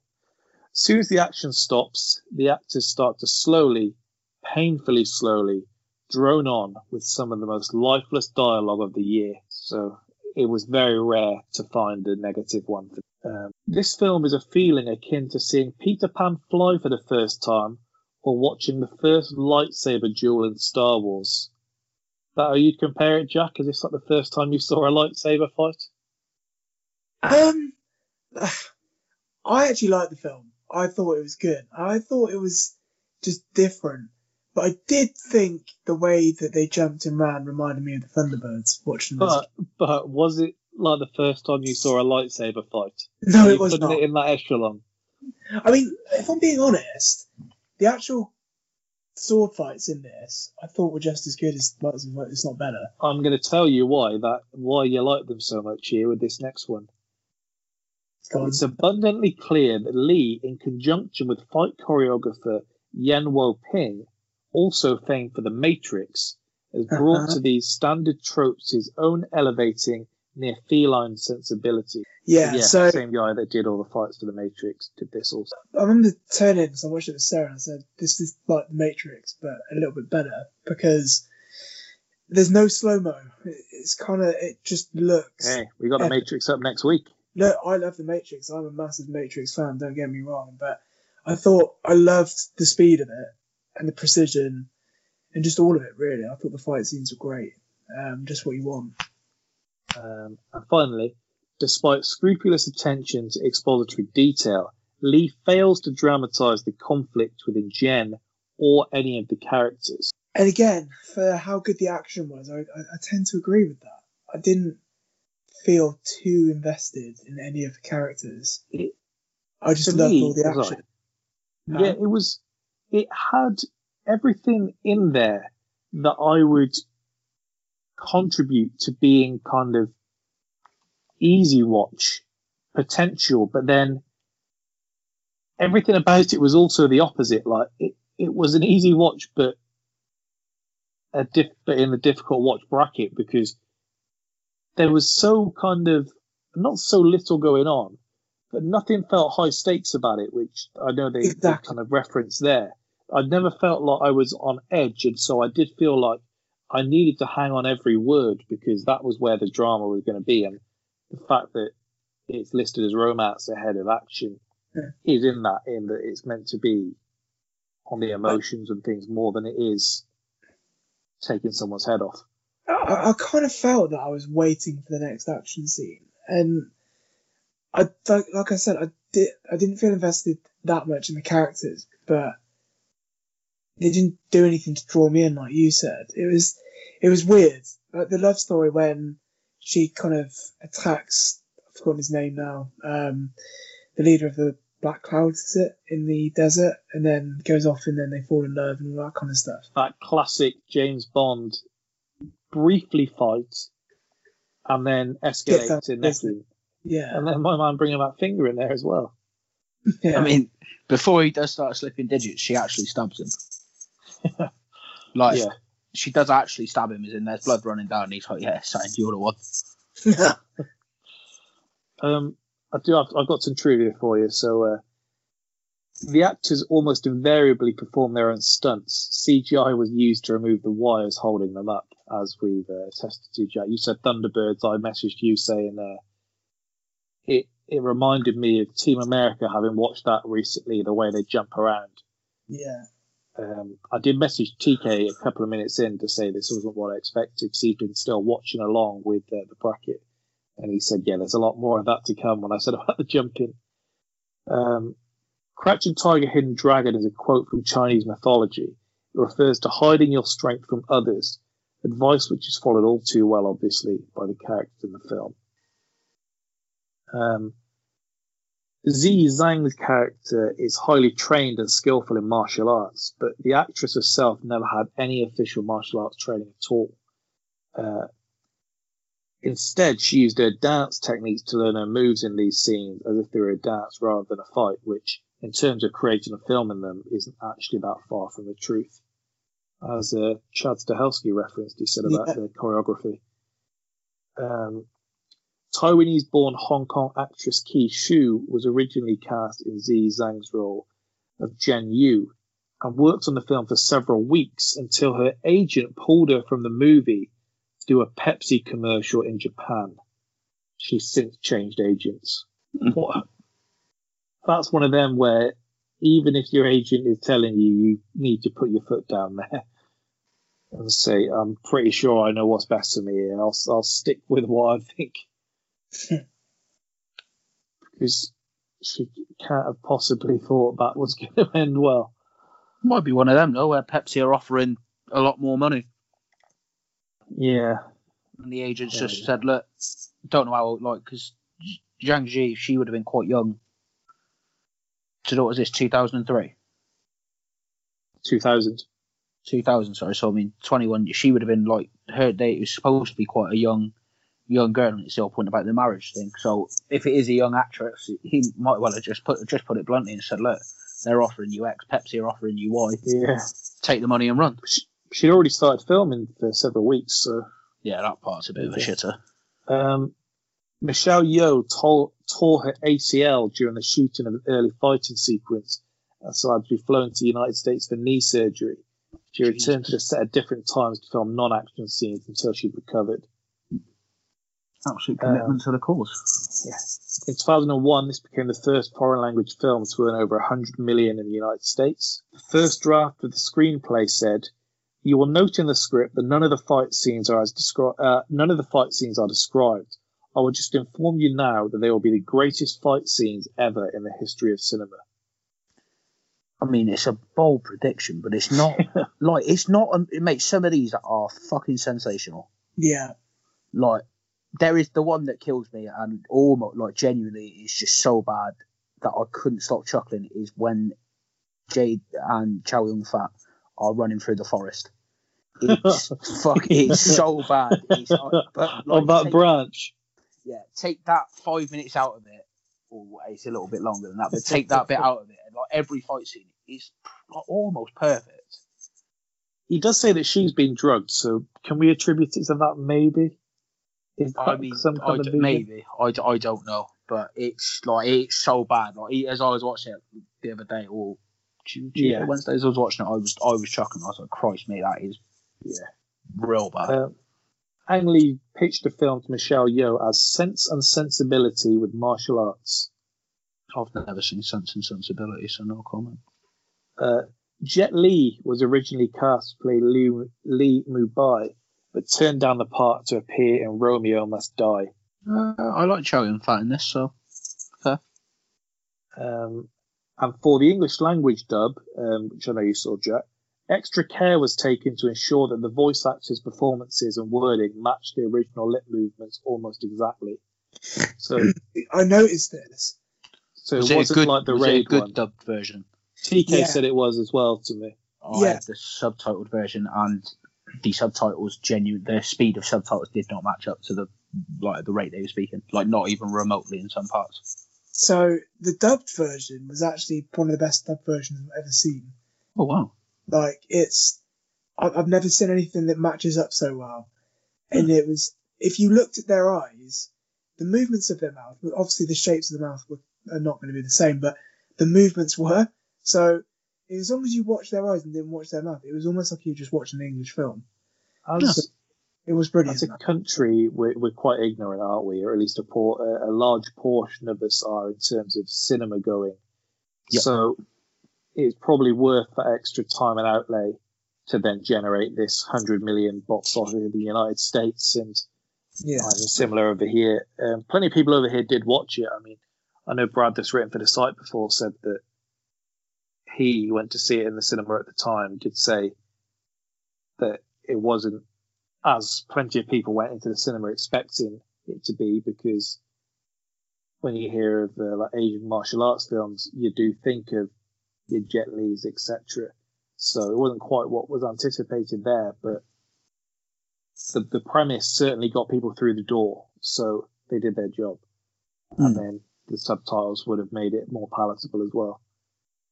Um, so that, that's the that's the trivia there. Um, I kept thinking about the the sword in particular. The way it wobbled was like if if you ever kind of just ping the end of a ruler and then just let that kind of wobble away, and that was literally like that. I just this sword was meant to be really great, and it was wobbling all over the shop. Is that down to like the flexibility or something? I, I don't know. I'm not a sword expert. I thought just added added to it a little bit. Gun expert instead. Yeah. with with this, um, I've seen films before where I felt that they were artistic for the sake of being artistic, and I didn't think this was one of those ones Hmm. entirely. I thought this was just the style of the film. I thought, as one of the critics' reviews said, that they went as westernized as they could without compromising their own values, which you've got to respect there at least. I'd rather they do that if that's what it's meant to be than go completely the other way and uh, really kind of dumb it down the wrong word, but uh, go all Americanized. The jumping was odd, but I guess that was that's what they're going to do. it made a lot of the fight scenes better It does the improve the, that fight they scenes. could ping all over the shop. The first fight scene, I was a little, I was a little taken aback because I was expecting a bit more violence. Um, the one where the sword gets stolen for the first time, and I was a bit worried Yeah. that they were all going to be like this. But then the next fight scene where you meet, um, is it Jade Fox? Is that what the name was? Yeah. yeah, when you meet her for the first time, that was my favorite scene in the film. Um, and it ends with the like shuriken getting thrown in that guy's head. So that very quickly put my fears to rest, and I was all in from there onwards. Yeah, I was I a- actually, I've, I've watched films straight home from work before, and whether it's I've put I've put the light off or whatever, I've felt a bit uh, dozy. But it certainly helped for one, knowing that I had to be reading the subtitles the whole time to ensure I knew what was going on. But as much as I won't pretend this is would be my go-to type of film, I wasn't bored throughout it. I was appreciating what was going on still. It just, as I said, and similar for Face Off, was not what I was expecting when I pressed play. what were you expecting? I, I thought it was um, kind of just an all-out violent, not even like blood, guts, left, right, and centre. But I thought it was just going to be more fighting than uh, storyline. Just like a pure, just a pure beat 'em up. Just people just battering each other constantly. That's yeah, um, I'm yeah. sure it is ignorant, but I, I saw this is on the list of the greatest action movies. No matter what era you look for, it, you'll find it in the list. Yeah. And so when I saw a martial arts film made by an Asian director in this, then I just assumed that was why because I think, but I, I think it, it gets. I think it just gives the fight. That's basically just given. Now having rewatched it, it's, that's that sort of appreciation. It's just given the fight scenes that are in it. 'Cause there were still sort of five or six.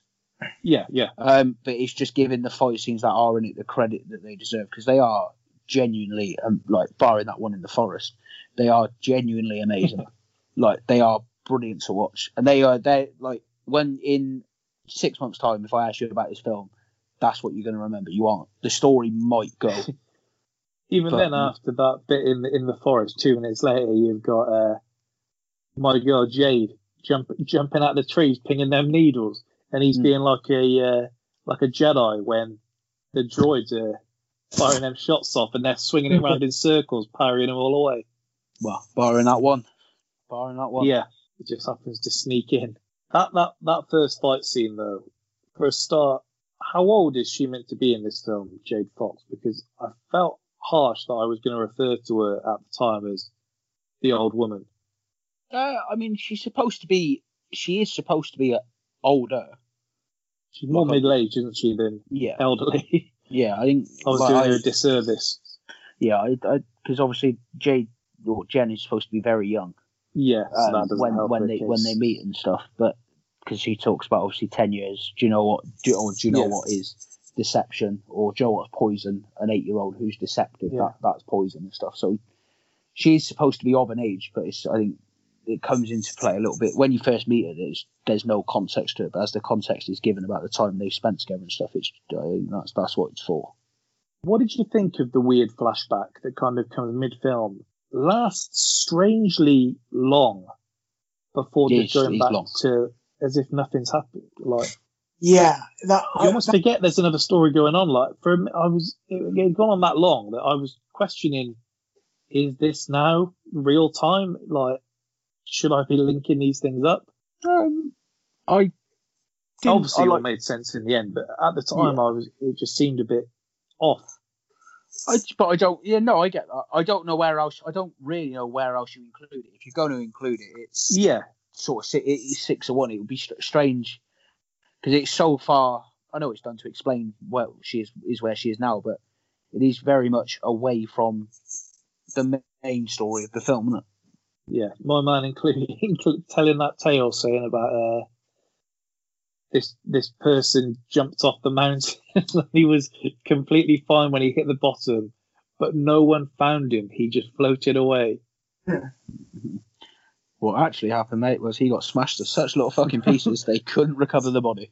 That's that's that's going to be the plot of Die Hard Seven. Hans Gruber actually just floated away at the bottom, and he's just come back to Oh. haunt Bruce Willis. I know we'll get to it, but I will say her jumping off the bridge at the end and just sort of floating in the clouds is. Oh, I, I didn't. I like. I, it's, it's a bit of a letdown that after all, like they drag you through, and she's Well, like, I "Nah, I referenced it to you yesterday, and I, I don't think uh, he'll mind me uh, saying this. That when I was speaking to TK about it, he asked if you'd seen it before, Keenan, Mm. and he he did say, "I can't think of any way in which Keenan would like this film." yeah, I've got, I've got layers. I'm cultured. I mean, I'm not. Not in layers, but I'm thinking of, of that Shrek. yeah. I'm closer to Shrek than I am to being cultured. Um, do you want to go on to the categories? Shall we? rewatchability. So this is shorter than uh, Face Off, and I won't ask you to do a comparison yet, but comparatively, did it feel longer to you or shorter? Longer. I think it felt longer to me, and it's all down to the flashback. That's what makes it elongated for me. Yeah, it it felt long to me, and I didn't know if that was because I was following along with the subtitles. I mean, I was I was still sat in bed under the duvet watching it, but it's a bit more work than usually watching a film, and I, I wouldn't have had it any other way. I, I don't get on with the dubbed version, but I didn't know if that was what was contributing to it. But did it feel longer to you, Keenan? Yeah. Um, it, it does. There are stretches in this where, like the flashback being one, but there are some stretches in this that do seem to last an age. But rewatchability wise, there are scenes in this that if I were like if I was flicking through the TV in a couple of hours once we finish the pod, and I know where we are and I know what's coming up, you'd stick around for pretty much any of the fight scenes, wouldn't you? Yeah. In, ter- in terms of a, in terms of a rewatch. if this came out now, it would probably get just as much love because of the themes of like female empowerment, wouldn't it? By the fact that usually in a film like this, if you have a woman involved, then it's going to be as a love interest, or I mean, you just referenced the Jason mm. Statham films, the Nicolas Cage films, where you are getting just that. Yeah, So- course. For them to be a, a leading role here, and then not for them to not have any love interest, like they are fighting for that, but they're essentially saying they don't need he, she doesn't need to be trained by him for the majority of it. She's turning it away and teaches herself from the book which is pretty impressive. This mythical book that they've got to teach themselves this. But yeah it would probably do just as well. I was thinking if it came out today because of that.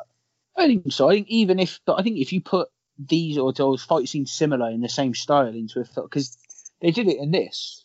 I, I I I have to admit, and anyone is welcome to tell me I'm wrong. I'm not a martial arts film aficionado in any way, shape, No. or form. Uh, I, I've watched a few, but it's Troy would probably be our man for that. To be fair, he loves all them old ones. Oh, okay. Well, I mean, I'm talking. I, I am talking solely newer ones at this stage point in time because the fight scenes in this obviously got all the credit. Well, they're usually They deserve to be. patronising those types of scene, and um, to draw a comparison to to last to last week, um, it's usually the kind that you'll get in a Rocky or a Never Back Down or something like that, which you like in that situation. But if you're going into specifically a martial arts film crafted for the Asian audience with an Asian uh, director and everything there, you'd be feeling shortchanged if you got those fight scenes where it's essentially like a squash match the whole way through, kind of. This Yeah. is a lot more like a dance, as it says in those, and it's flashy the whole way through rather than set pieces. Yeah, no, it's fair. But like I said, I mean, I, I, I've never. I, the fight scenes in this belong to, like, obviously belong to this film, but the style of them basically belong to this as well. I've never seen anyone manage to recreate it to a level that you think it, it's it's as close. Like some of these are genuinely some of the best fight scenes I've ever seen. There are others that mean more, but if you were just like mean more and more, eh, probably more entertaining, but that's due to the film that they're in. But just pure like choreography, these are just actually out of this world. I I actually disagree with that, and I would have thought it. I would be on that side, but because of the way they went and the way the film was playing out, I didn't ever feel a sense of danger that you feel with the other ones. And to compare to any film where usually where there's swords or something like that, I thought I was appreciating it, but in terms of being like the, the best fight scene, No, I sort of said some of because there are others that mean more. The stakes are higher, etc. I enjoy them more because of the film. I wish more were like that second one where there was a lot more going on.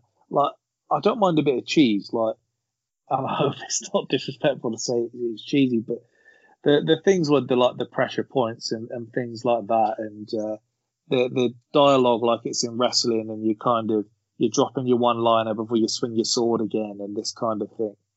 Uh, and the, the the jumping in when you think it's going to be over.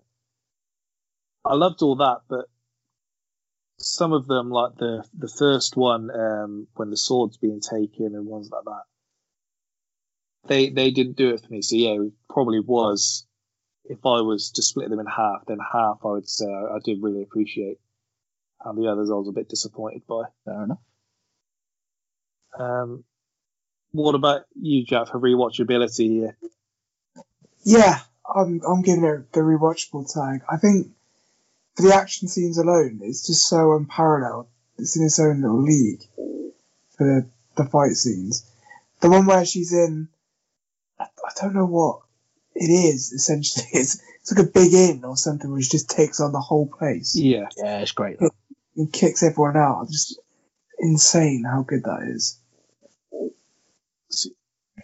to compare the two in the, in the bracket that have this kind of combat, I I take the action scenes in the raid over this every day of the week. Hmm. It feels a lot more uh, peril. But that a lot of that is a lot of that is just pure gore, though, isn't it?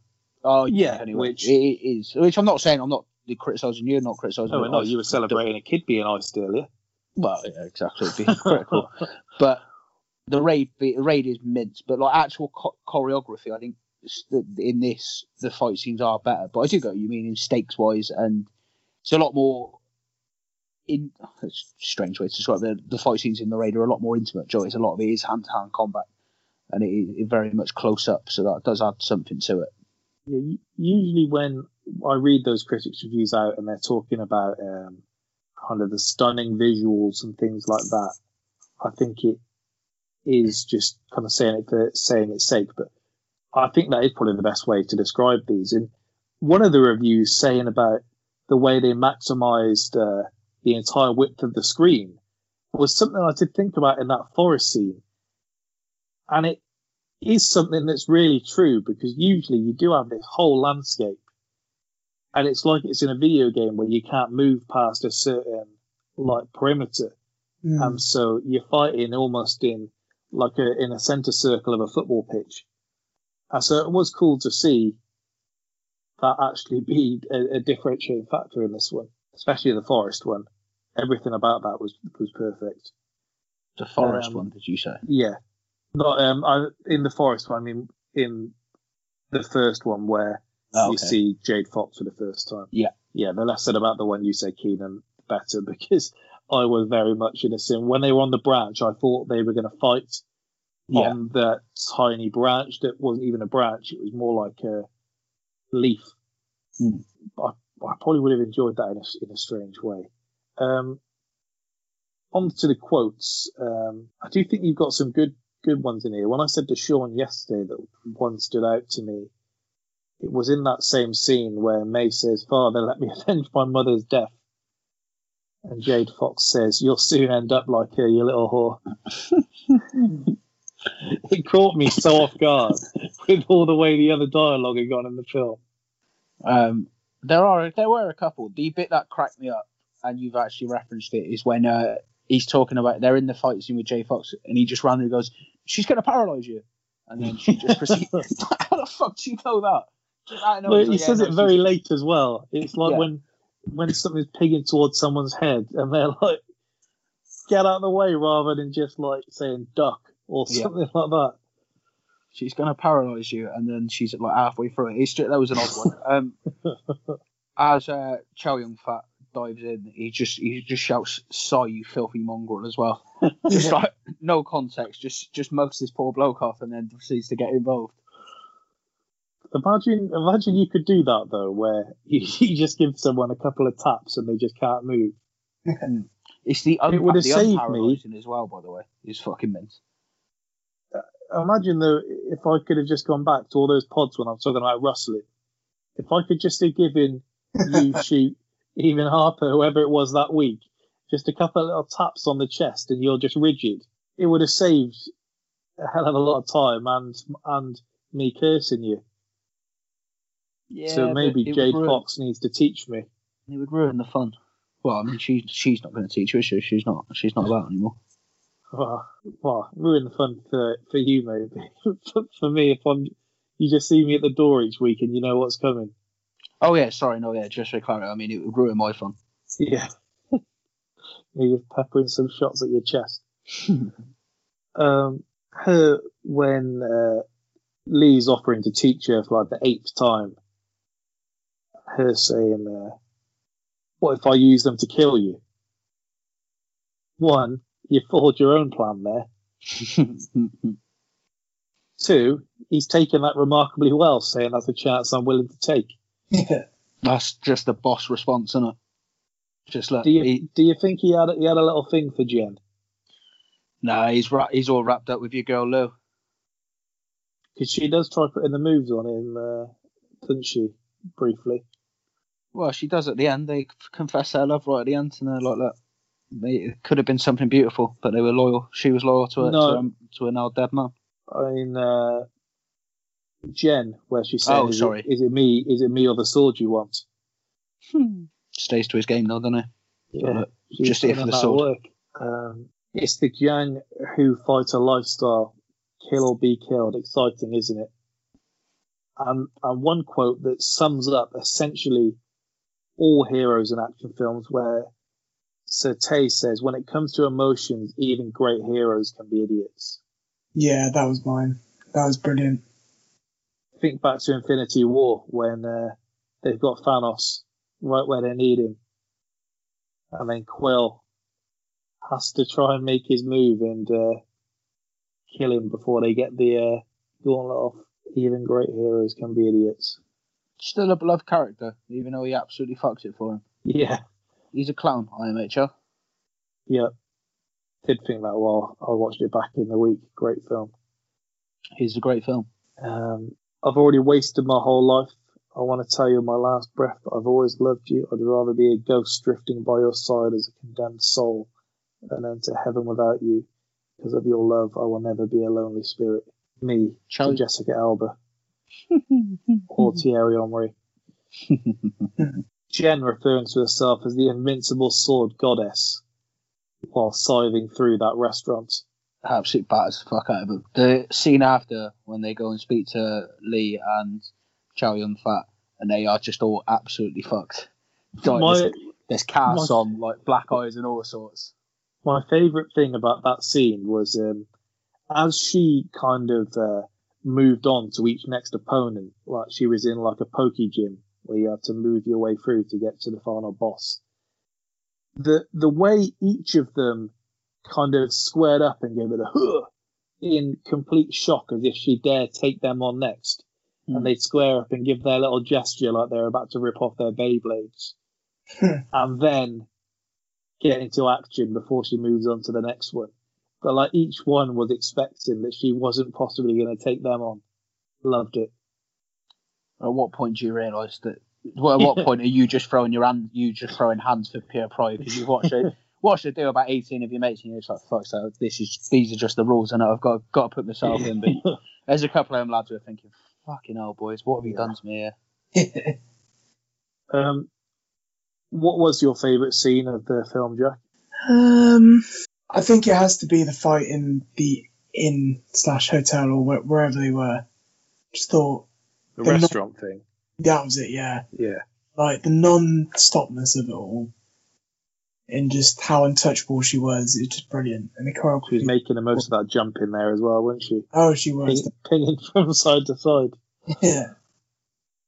It would have been better if they'd embraced it and done the uh, like pedaling their legs in the air like they do in some bits in Team America.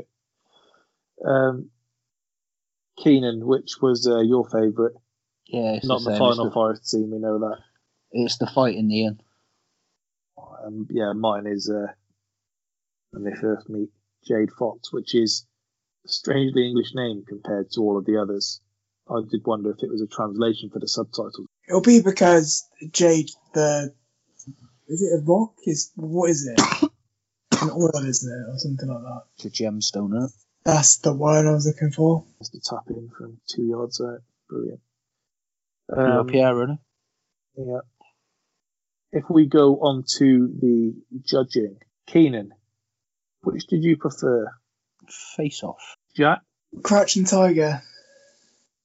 Sheesh. I forgot I've got Keenan, uh, Sean's answer, so I best get them. Uh, I, I preferred Face Off, and uh, Sean did as well. I would have guessed that. Um, Jack, rewatchability. Face off. I would give it to. Keenan, Yeah, same. same for me, and same for Shoot. Keenan, best quote. Uh, oh, so I'm sorry, I shot you, Dad. Uh, Jack, Okay, plan B. Let's just kill each other. mine is, uh, as I said in the forest, um, you'll end up, you'll soon end up like a your little whore. and Sean's is uh, this nose, this hair, this ridiculous chin. Best moment slash scene. Sean's is uh, the FBI raid scene in uh, Face Off. Uh, what about you, Jack? Mine's the in hotel scene in Crouching Tiger. Keenan? yep, same. And uh, mine is the one in the uh, forest. MVP, Keenan. Um, gonna give it to Castor Troy. Jack? Yeah, I'm giving it to Cass Troy. Troy over Archer. Troy is the if Troy doesn't kill Archer, uh, sorry, if Troy doesn't shoot Archer's son, the ven- the essential vendetta and Joey's needs to, to to catch him isn't there, and it's implied that they've known each other for a while and they've been after it. So he I'd- obviously knows I'd him put- relatively. I'd forgotten the many uh, meanings of MVP here. Good to know that um, Sean, who put together this uh, reasoning, went for Master Li Mu Bai. So uh, Hmm, fair. there we go. Wouldn't have been my pick for that film either, to be honest. But so do we. Um, Keenan, most menacing villain. Uh, yeah, it's Castor Troy, isn't it? Jack, Yeah, Troy. I agree, and so does Shoot. Best side character, Sean has gone for Pollux Troy. What about you, Keenan? I had a couple of options. I would. Can I give it to Jade Fox? you want you give me her as a side character? Is the question I'm asking. Yeah, no, I won't, I won't stand in your way. That's fine then. Yeah, that's my answer. What about you, Jack?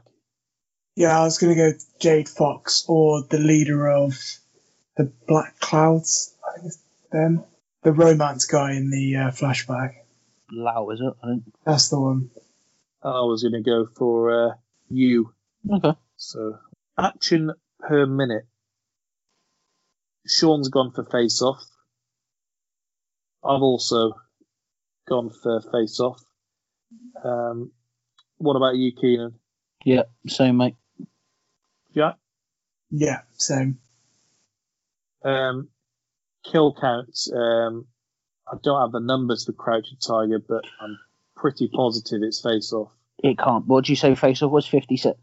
Yeah, Yeah, I don't think it's anywhere near that. it's kind of like um, superhero films, isn't it, where they just knock them out basically and then Yeah, carry on right. on their way.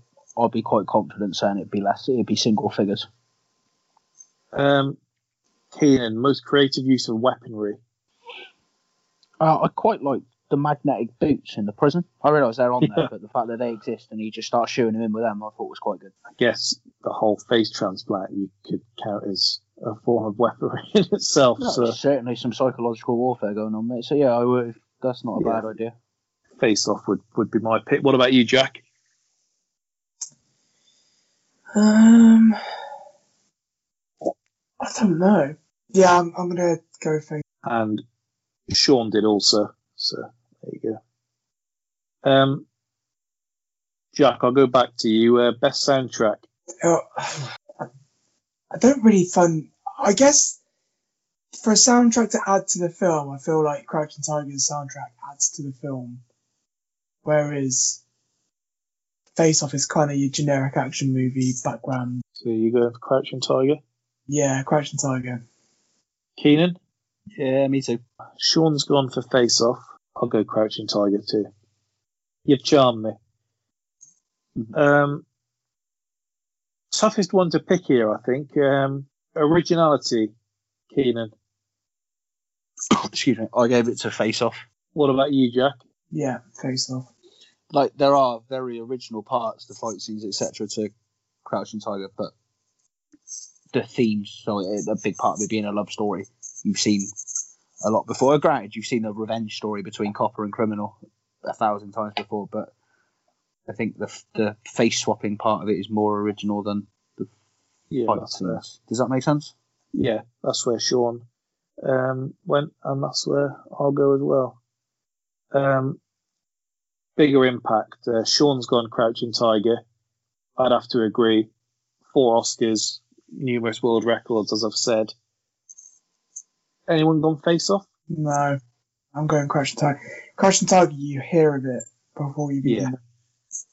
Well, I mean, I I put it in the bracket with Keenan, as I said, without even knowing the synopsis, just because of what I knew of it to be. Yeah. Um, Keenan, what about you? Just to, Oh, it's Crouching Tiger, isn't it, mate? and then uh, two to go. Um, better ending, uh, Keenan. Um, They're I- both very cheesy, aren't they? I don't particularly, I don't particularly like either of them. I will give it to Face Off on the basis that, excuse me, my favourite quote comes from um, the ending of that film. I, I've gone face off as well, and um, I enjoyed it, perhaps not for the reason that the filmmakers intended, but I just enjoyed the, the cheese of it all. And the way they reacted in the end may be more ridiculous than the face transplant itself. Mm-hmm. Um, but yeah, I, I, I enjoyed that ending, so that's my pick. Um, Sean has gone for face off as well. Is it a full house, Keenan? Uh, Jack, sorry. I went for Crouching Tiger personally. You like that jump into the waterfall? Yeah. Just finally, best chemistry. Sean's gone for face off. What about you, Keenan? Yeah, I have as well. Jack? Crouching Tiger. I've gone face off as well. So it is a winner, as you, I'm sure, are aware, for uh, face off. 11-4 over Crouching Tiger. So same amount of uh, points on our scoreboard as they got Oscars. So I wonder which one they'll value more. But there we go. Just our last couple of bits. So that'll go through to the next round. Um, and that will be up against Inception. So two very bizarre concepts there in Face Off up against Inception. Uh, next week, as I've said already, The Matrix up against The Last Boy Scout. So that to look forward to. And then our Um, last couple of sorry. So I was going to say, I am looking forward to re- rewatching The Last Boy Scout. I've never actually watched The Matrix in its entirety, I'm so that'll be interesting. forward to seeing The Matrix for the first time since I was a kid. So, and I've not seen The Last Boy Scouts. Good film. Um, recasting one role. I mean, Keenan, we we recasted both roles in Face Off, haven't we? We're going to give Owen and Vince a shot. Yes, we are. I, I would actually, I would watch that film. What about you, Jack? Sorry, boys, you cut out there for a second. I lost internet. for some reason. Recasting uh, a role. Who's who would yours be? Um, I mean, I would usually go with David Spade and Jim Carrey, and I, I do think Jim Carrey would fit Face Off quite well. I actually had this thought walking home. Yeah, I think Jim Carrey would fit. It's that ooey. Boy. That's what that's what sold you. Him in the mask. Yeah. Well, no, it, it popped into my head because I knew for a fact that Jack would bring it up. So I was like, yeah, this is the one time I could actually see him do it. yeah, exactly. David Spade and Crouching Tiger, Hidden Dragon as well would be interesting.